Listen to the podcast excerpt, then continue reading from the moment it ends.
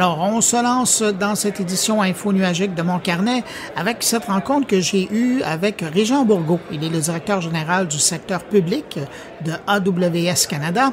Avec lui, je reviens sur les grandes annonces faites durant la semaine, évidemment, mais également les particularités du service au pays, le rôle de AWS en Ukraine, parce qu'il y en a eu et il y en a encore, l'enjeu de la formation, et puis évidemment, ben, on va parler des 10 000 coupures de postes chez Amazon et comment ça va impacter AWS. Alors, voici notre rencontre.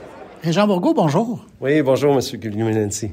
On a eu la présentation du euh, président d'AWS qui a présenté beaucoup de nouveautés, mais qui a fait évidemment l'état des choses. Avec euh, c'était intéressant parce que c'est l'état des choses autant technologique, euh, autant économique que même politique, parce qu'on a même évoqué la guerre. On y reviendra un petit peu plus tard. Mais j'aimerais savoir vous, qu'est-ce que vous avez retenu de la présentation du grand patron d'AWS? Donc, il y a plusieurs choses qui ont été, euh, que je retiens de notre CEO, euh, Adam Silipski. Euh, la première chose, c'est que c'est la onzième édition de reInvent à Las Vegas. On a 50 000 clients et partenaires.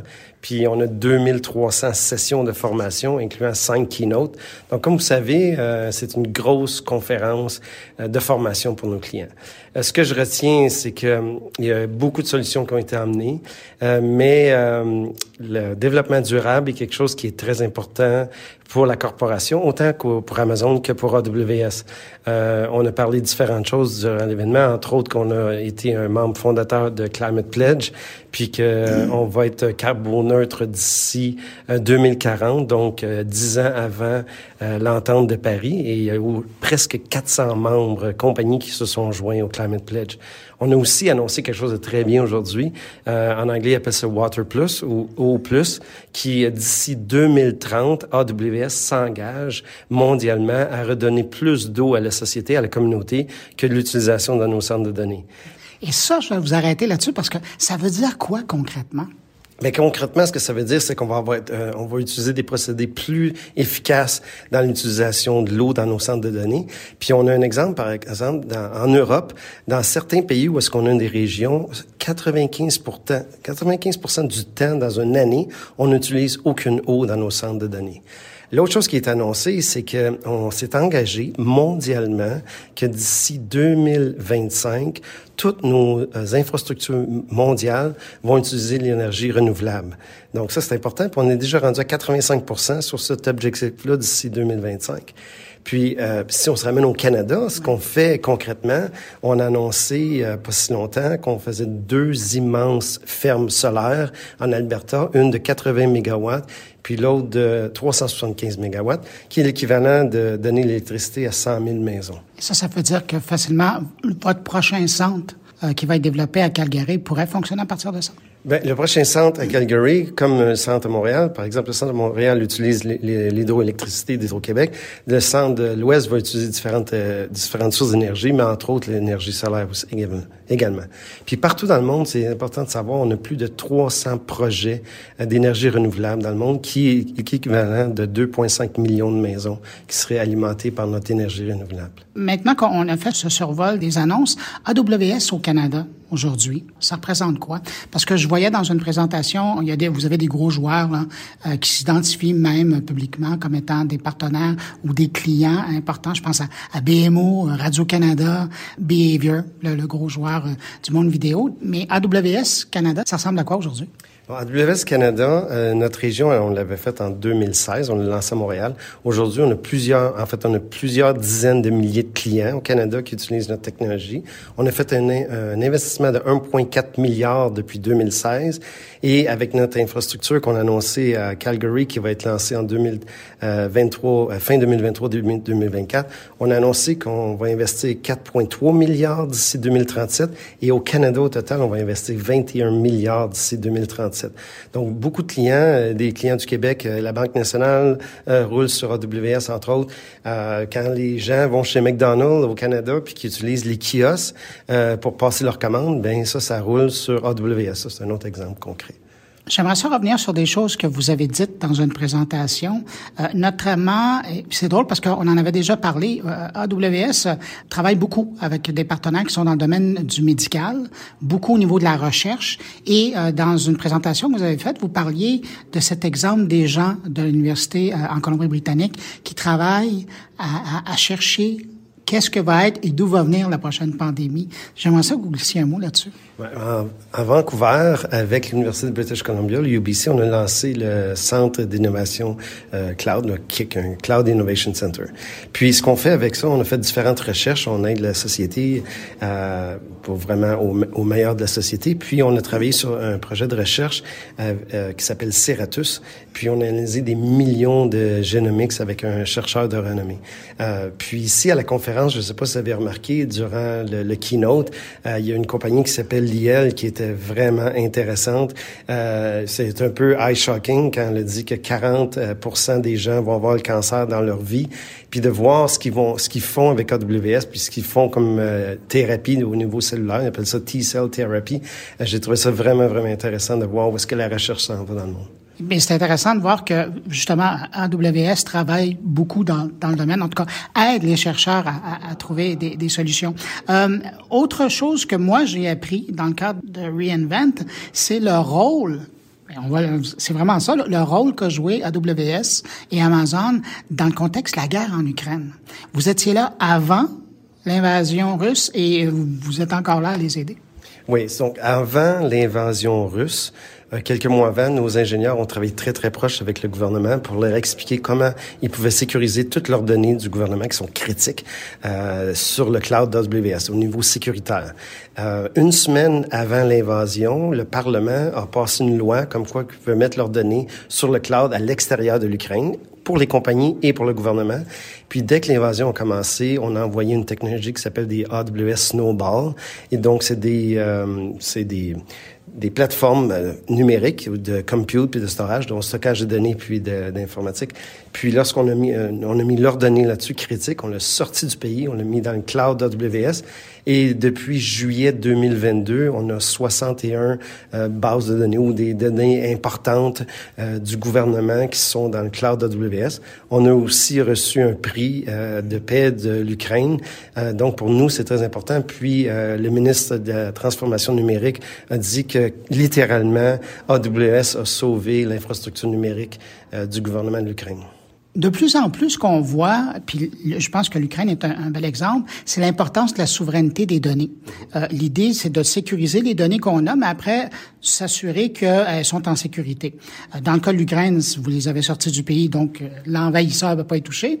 Mais de l'autre côté, puis on l'évoque en Europe, euh, on, on l'évoque même au Québec, euh, de plus en plus on en parle. Qu'est-ce que AWS a comme solution pour, en ce qui concerne les, les, les, les intérêts? Et que ce soit gouvernemental ou que ce soit même des, des organisations publiques ou même des entreprises qui voudraient s'assurer d'avoir euh, des données euh, qui restent sur le territoire canadien ou québécois. Oui, absolument. Donc euh, là, euh, ce qui est important de savoir, c'est que notre région de Montréal, qui a été lancée en 2016, a trois zones de disponibilité. Et ce qu'on va lancer à Calgary en fin 2023, début 2024, c'est aussi une autre région avec trois zones de disponibilité. Ce que ça permet de faire, c'est que les données vont rester au Canada. Et euh, on dit en, anglais les données en transit, donc les données qui circulent au Canada restent au Canada, donc on garantit ça. Puis on, on garantit aussi que les données qui sont mises par les clients, que ce soit des gouvernements ou des entreprises, rester dans nos centres de données. Donc ce qui est important aussi, c'est l'encryption. On a, euh, on est le leader mondial au niveau euh, des, euh, des certificats. On a 98 certificats au niveau de la sécurité. Donc c'est très très important. C'est très difficile d'aller chercher tous ces certificats-là. Puis il faut savoir aussi qu'on a 117 services où est-ce qu'il y a du stockage dans nos centres de données? Et tous ces services-là, sans exception, on permet de faire l'encryption. Et bien entendu, l'encryption, mais c'est le client qui conserve les clés d'encryption. Autre constat, puis vous le mentionniez euh, au début quand vous parliez de, la rencontre, c'est l'importance que vous accordez à la formation. Euh, je regardais encore cette année, et c'était là l'année passée, mais je sens que cette année, il y a encore plus d'importance qui est accordée à la formation. Ben déjà ici, euh, il y a 2500 formations là, qui sont données, beaucoup de certifications. D'ailleurs, On voit des gros sourires, des gens qui sortent de, leur, examen. Mais, euh, mais pour vous, c'est important. Et, ça, ça vient aider à la carence au niveau du, du, talent puis de la main-d'œuvre spécialisée. Oui, effectivement. C'est un des grands défis en ce moment au niveau de l'info nuagique. Puis le, numérique, c'est de trouver le talent. Donc, nous, ce qu'on a fait, c'est qu'on a lancé une initiative que d'ici 2025, on veut former gratuitement 21, 29 millions de personnes dans le monde. On a déjà formé 13 millions, dont 100 000 au Canada. Puis on a différentes plateformes. Euh, une des plateformes, on a AWS Skills Build, euh, Builder, Skills Builder, qui euh, donne 500 cours gratuits dans 16 langues possibles. On a aussi lancé un programme qui s'appelle Restart au Canada. On a lancé dans cinq organisations.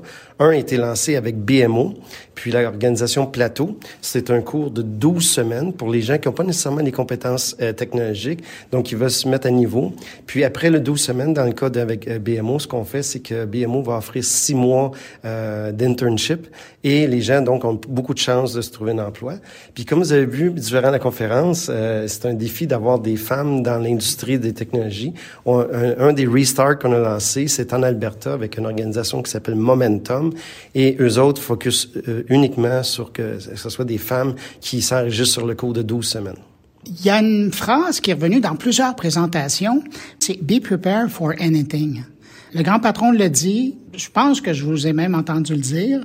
Aujourd'hui, ça veut dire quoi, ça? Mais si on regarde au niveau macroéconomie en ce moment, be prepared for anything, euh, il, y a, y a certaines difficultés dans l'industrie au niveau de, ben, pas dans l'industrie, mais on le voit dans, dans, la société au niveau de la macroéconomie.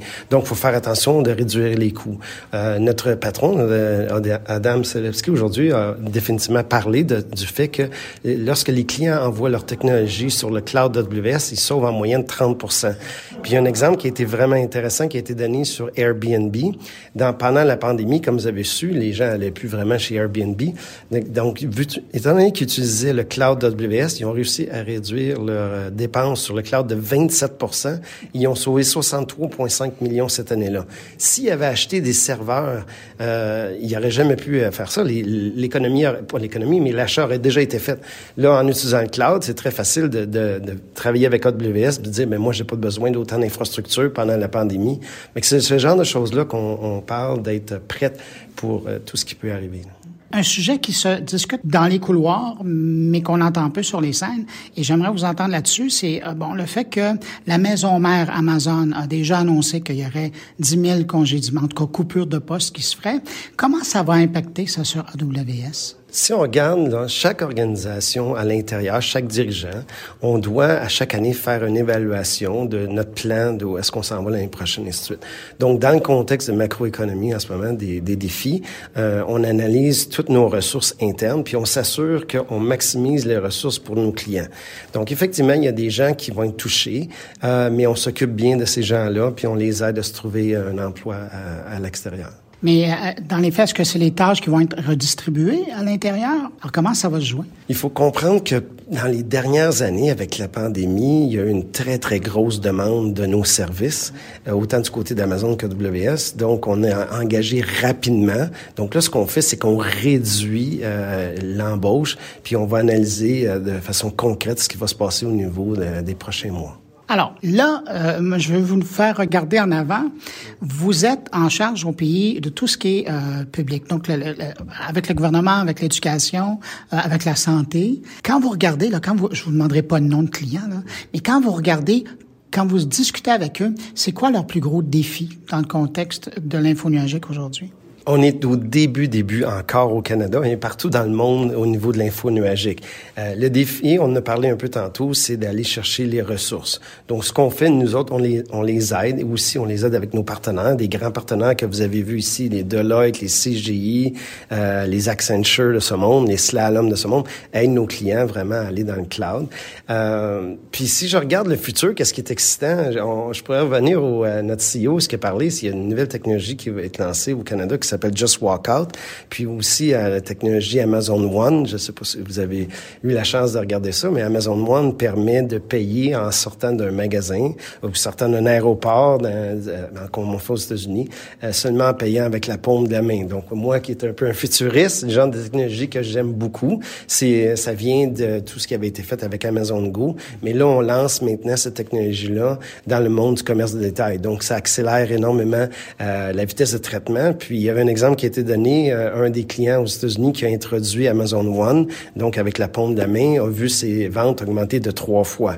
Alors, je dirais pas que c'est nécessairement le cas dans tous les cas, c'est ça qui va arriver, mais c'est un exemple qui est concret qu'on donne aux citoyens, une, euh, une fluidité quand on va magasiner. Et ça, cette solution-là au Canada, elle va être disponible à partir de quand? J'ai pas de date quand ça va être disponible, mais définitivement, ça va être disponible au Canada. Alors, je parlais de vos clients, vos, euh, vos partenaires. Maintenant, si je vous demandais la question à vous, votre défi à vous, ça va être quoi pour la prochaine année? Ah, le défi, c'est le nombre d'heures dans une journée. Euh, il y a une très, très grande demande pour le cloud. Vous le voyez, là, on a donné des exemples concrets qu'on peut économiser jusqu'à 30 en allant dans le cloud. Donc, la demande est très grande, autant des gouvernements, de la santé, euh, que des organisations non, euh, à but non lucratif, et de l'éducation. Donc, c'est vraiment, avec mon équipe au complet, euh, rester proche d'eux. On fait comme on a fait l'année passée, on a fait un sommet à Ottawa.